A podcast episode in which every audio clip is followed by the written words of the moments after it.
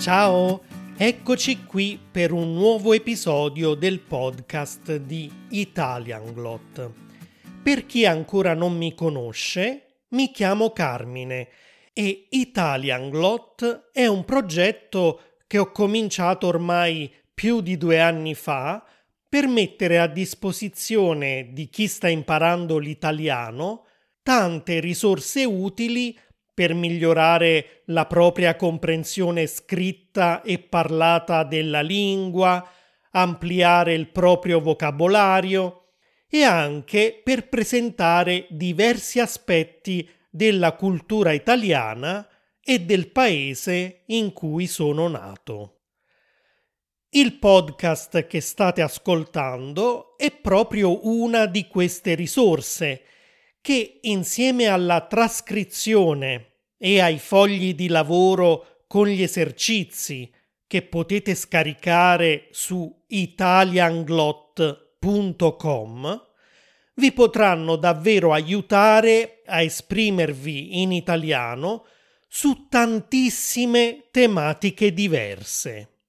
Sì, perché gli episodi sono organizzati in serie, come potete anche vedere sul mio sito, che vanno dalla serie sulla storia a quella sulla filosofia, da quella con gli episodi di carattere scientifico a quella in cui si parla di cinema, musica, teatro e televisione italiana c'è una serie sulla cultura e una sulla gastronomia italiana e una sulle lingue. L'episodio di oggi appartiene proprio a quest'ultima, perché ho deciso di parlarvi della storia della lingua italiana.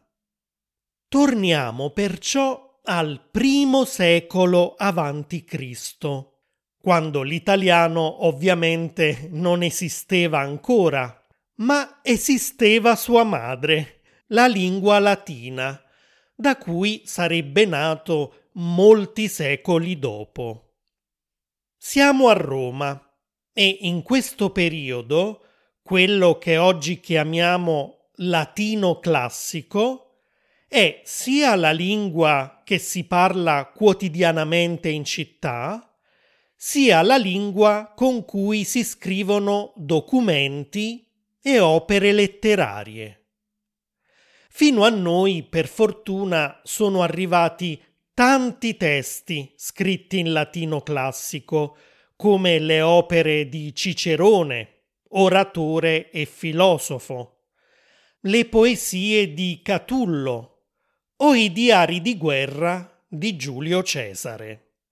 È grazie a queste opere e a quelle successive di tanti altri autori romani che oggi conosciamo alla perfezione il vocabolario e la grammatica del latino classico.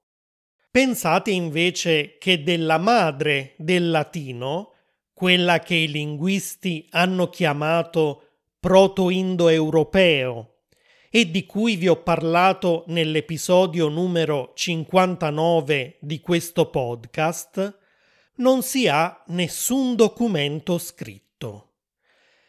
I linguisti, comparando tutte le lingue figlie attualmente esistenti, l'hanno ricostruita, per cui adesso abbiamo un'idea di come fosse la sua grammatica e parte del suo vocabolario, ma purtroppo non è arrivato a noi nessun testo, probabilmente anche perché era una lingua solo parlata e non scritta. Pensate dunque quanto siamo fortunati noi italiani, ma anche gli spagnoli, i francesi, i portoghesi o i rumeni, perché sappiamo con certezza com'era la lingua da cui sono nate quelle che parliamo oggi. Sì, perché il latino è stata la madre di tutte le cosiddette lingue romanze. tra cui appunto l'italiano, il francese, il castigliano, il catalano, il portoghese, il rumeno e così via. Ma se il latino si parlava a Roma, com'è che ha dato origine a tutte queste lingue così lontane da Roma? Perché proprio a partire dalla fine del primo secolo Cristo, l'esercito romano ha cominciato a conquistare tutti i territori intorno al mar Mediterraneo, compresa gran parte dell'Europa, del Nord Africa e del Medio Oriente.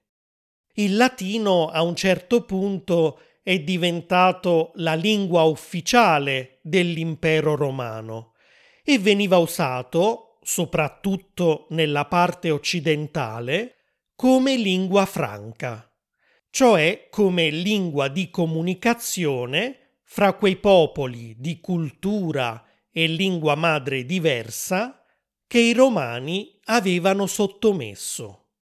Cosa succede però a un certo punto? Succede che, come tutte le lingue, il latino comincia a cambiare. Non solo c'è l'influenza delle lingue straniere parlate nelle diverse regioni dell'impero che introducono nuove parole nel suo vocabolario e producono possibilmente anche cambiamenti nella pronuncia.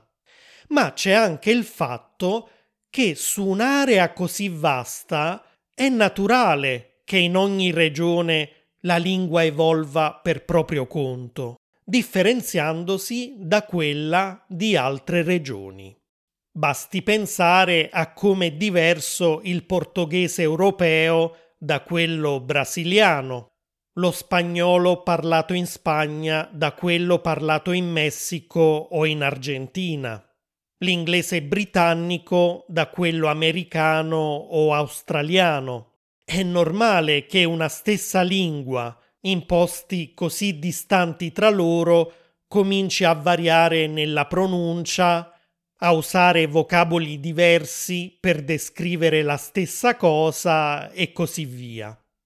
Ecco, è proprio questo che è successo anche al latino, per cui se nel primo secolo Cristo c'era una certa corrispondenza tra il latino parlato e il latino scritto, alcuni secoli più tardi questa corrispondenza non esisteva più. Il latino classico restava la lingua scritta, ma la gente dell'impero parlava ormai tante varianti dialettali che nel loro insieme sono state chiamate latino volgare. Attenzione, il termine volgare qui non indica un linguaggio rozzo, sconcio, ovvero pieno di parolacce, ma si riferisce alla lingua della gente comune. Il termine volgo, da cui deriva l'aggettivo volgare, significa proprio gente comune, popolo delle classi sociali più basse. Quali erano le differenze più evidenti tra il latino classico e quello volgare?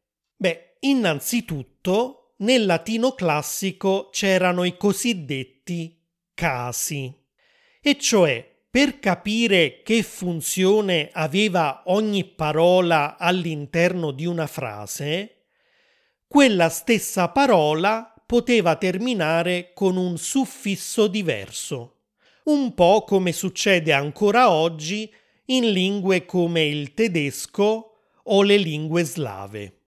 Ad esempio, prendiamo la parola rosa, il fiore. Quando descrivo com'è la rosa o se è la rosa che compie un'azione, ad esempio spunta, cresce o appassisce, allora l'ultima lettera della parola è proprio la A e quindi ad esempio in latino dirò rosa pulcra est, cioè la rosa è bella.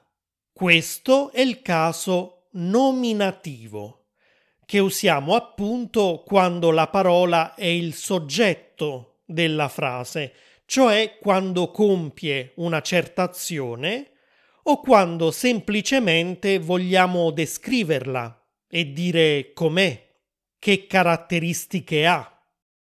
Se però sono io a compiere un'azione sulla rosa, allora in latino l'ultima lettera sarà una M e rosa diventa rosam. Per esempio, puer rosam colit, che vuol dire il ragazzo coltiva la rosa. Questo è il caso accusativo, che usiamo invece quando la parola ha la funzione di oggetto diretto, cioè quando subisce l'azione di qualcun altro, in questo caso del ragazzo che la sta coltivando. Ebbene, quello che succede nel latino volgare è che si cominciano a perdere i casi, per cui cade la M finale di rosam, che diventa rosa anche quando è un oggetto diretto.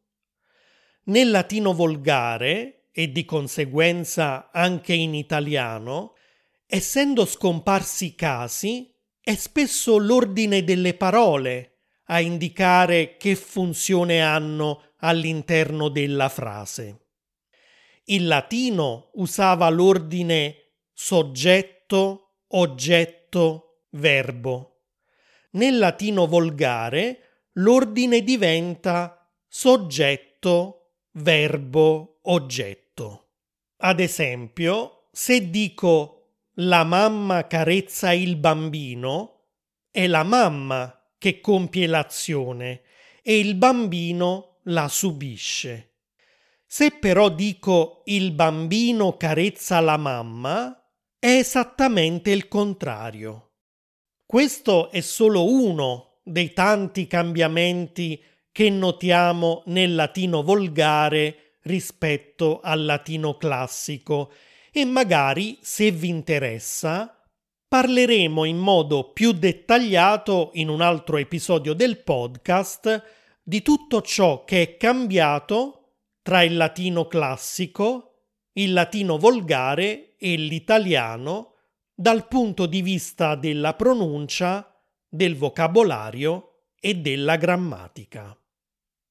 Una cosa interessante da sapere è che le prime testimonianze di come parlava effettivamente la gente comune ci viene dai graffiti sui muri degli edifici di Pompei, che ancora oggi possiamo vedere negli scavi archeologici. Anche di questo vi ho già parlato negli episodi numero 19 e 39 dedicati proprio alla vita nell'antica Pompei, di cui troverete un link nelle note di questo episodio su italianglot.com. Ad ogni modo, già in alcune iscrizioni del primo secolo d.C., sugli edifici di Pompei mancava la M finale all'accusativo, segno che il latino volgare era già molto diffuso. Col passare del tempo, il latino parlato, il volgare, continua ad allontanarsi sempre più dal latino scritto e questo processo va avanti anche dopo la caduta dell'impero romano e per tutto il Medioevo.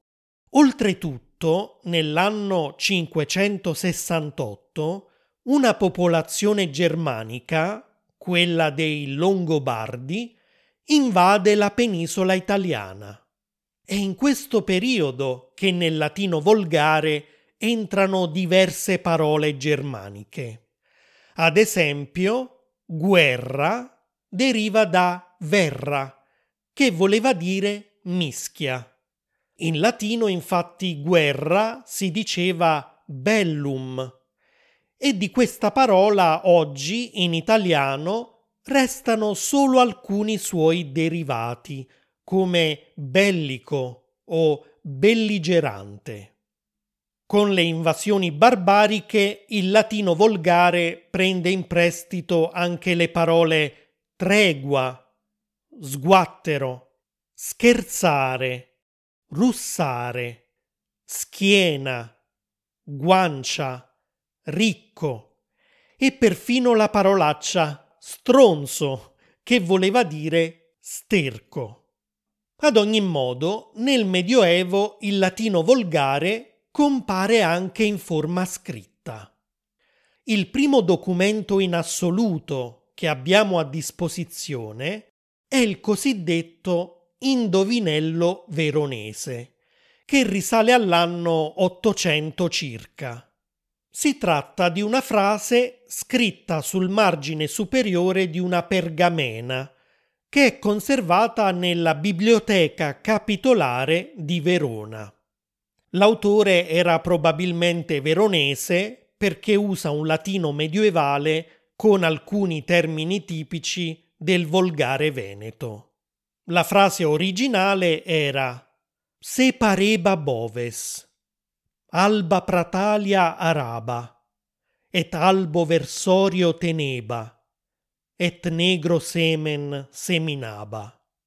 In latino classico i verbi sarebbero dovuti terminare in ti, ad esempio tenebat o seminabat, ma qui la T è scomparsa e abbiamo teneba e seminaba, che in italiano moderno sono poi diventati teneva e seminava.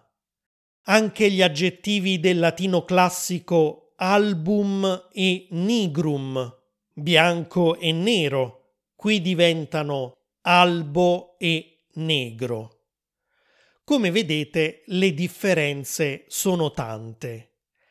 E adesso volete provare a trovare la soluzione dell'indovinello? Tradotta in italiano moderno, la frase voleva dire spingeva davanti a sé i buoi arava prati bianchi, aveva un aratro bianco e seminava un seme nero. Cos'è? O meglio, chi è? Mettete in pausa l'episodio se volete pensarci, perché sto per darvi la soluzione.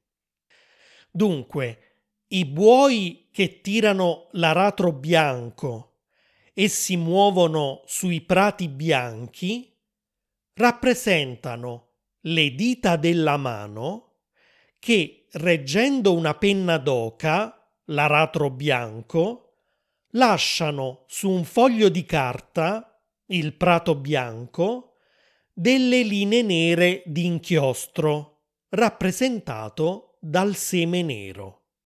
La soluzione è dunque uno scrittore o meglio un amanuense, che a quei tempi era il mestiere di chi copiava interi testi a mano, intingendo una penna d'oca nell'inchiostro.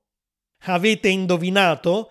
Fatemelo sapere lasciando un commento sul mio canale YouTube o sul mio sito.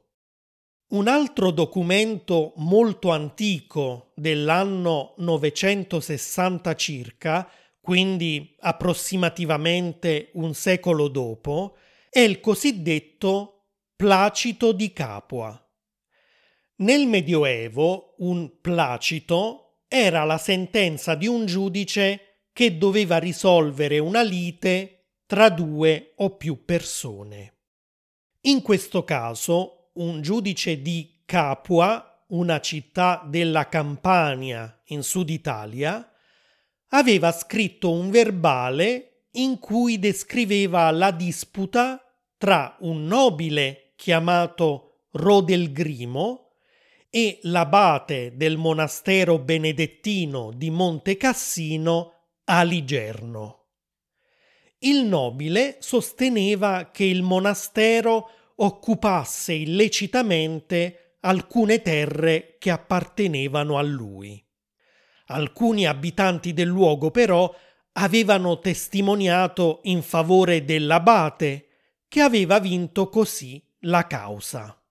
Ora il verbale era scritto interamente in latino, tranne che per la testimonianza di quelle persone che ovviamente si erano espresse nel dialetto della zona.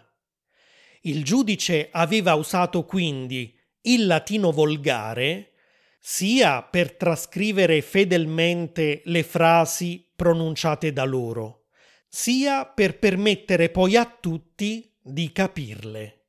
La gente comune non parlava e non capiva ormai facilmente il latino classico. Una delle testimonianze era Sao cocchelle terre perché le fini quei chi contene trenta anni le possette parte sancti benedicti. E cioè, so che quelle terre nei confini di cui si parla qui nel documento, le possedette per trent'anni il monastero di San Benedetto. Come avete forse notato, il latino volgare comincia a essere già un po' più comprensibile per un italiano moderno. Molte parole sono simili. Che le terre, quelle terre chi contene, che contiene e così via. I vari volgari della penisola italiana erano ormai molto diversi dal latino classico, ma continuavano a essere lingue più parlate che scritte. I casi che abbiamo visto, come quello dell'indovinello veronese e quello del placito di Capua, erano molto sporadici. Nei secoli successivi però questo cambia perché comincia a svilupparsi moltissimo il commercio. E qual è la lingua più adatta da usare nei documenti commerciali se non quella che tutti possono capire, e cioè il volgare? Il latino sarebbe stato poco adatto e così i libri contabili, le lettere private e altri documenti di tipo pratico venivano scritti sempre più di frequente in volgare. Un esempio risalente al XII secolo è il Conto navale pisano, un documento in cui si elencano tutte le spese necessarie per allestire una flotta navale a Pisa, che allora era una delle città più grandi della Toscana e anche una delle maggiori potenze marittime del Mediterraneo. Ebbene, il documento è il più antico scritto in volgare toscano. Siccome è stato ritrovato nella città americana di Filadelfia, dove ancora oggi è conservato, è conosciuto anche come Carta di Filadelfia.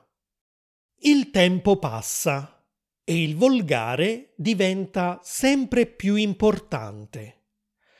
Non è più visto solo come la lingua parlata nel quotidiano dalla gente comune o come la lingua usata in documenti scritti di uso pratico, ma comincia ad avere un certo prestigio, cioè a essere usato da persone colte, da scrittori e poeti che compongono le loro opere usando il loro dialetto nativo, anche se in forma più nobile, evitando cioè termini troppo coloriti o informali. È quello che succede ad esempio alla corte di Federico II di Svevia, re di Sicilia, che nel XIII secolo si era circondato di poeti che usavano proprio un dialetto siciliano più colto per i loro componimenti. Queste opere ebbero un tale successo tra gli intellettuali dell'epoca che questo tipo di letteratura in volgare si diffuse dal Regno di Sicilia anche nel resto d'Italia e divenne un punto di riferimento anche per la poesia dei secoli successivi. E a tale proposito, con la fine della dinastia reale degli Svevi, intorno alla seconda metà del 1200, i poeti siciliani perdono il loro prestigio. E a questo punto succede qualcosa che cambia completamente il destino della lingua italiana così come la conosciamo oggi. Cosa succede? Beh, questo lo scoprirete la prossima volta nella seconda parte di questo episodio, perché la storia di come siamo arrivati all'italiano moderno a partire dal latino classico è ancora molto lunga vi dico solo che se non si fossero verificate determinate circostanze, l'italiano che parliamo oggi, quello che state imparando in questo momento, sarebbe abbastanza diverso da com'è adesso. Fra un paio di settimane capirete perché. Nel frattempo vi chiedo come sempre di usare l'app di Spotify o di Apple Podcasts sul vostro smartphone per assegnare un voto di 5 stelle e possibilmente lasciare anche una buona recensione a questo podcast. In questo modo mi aiuterete a raggiungere un maggior numero di persone e a far conoscere anche a loro i contenuti che produco ogni settimana per tutti voi. Grazie mille e vi aspetto per la seconda parte della storia della lingua italiana. Ciao!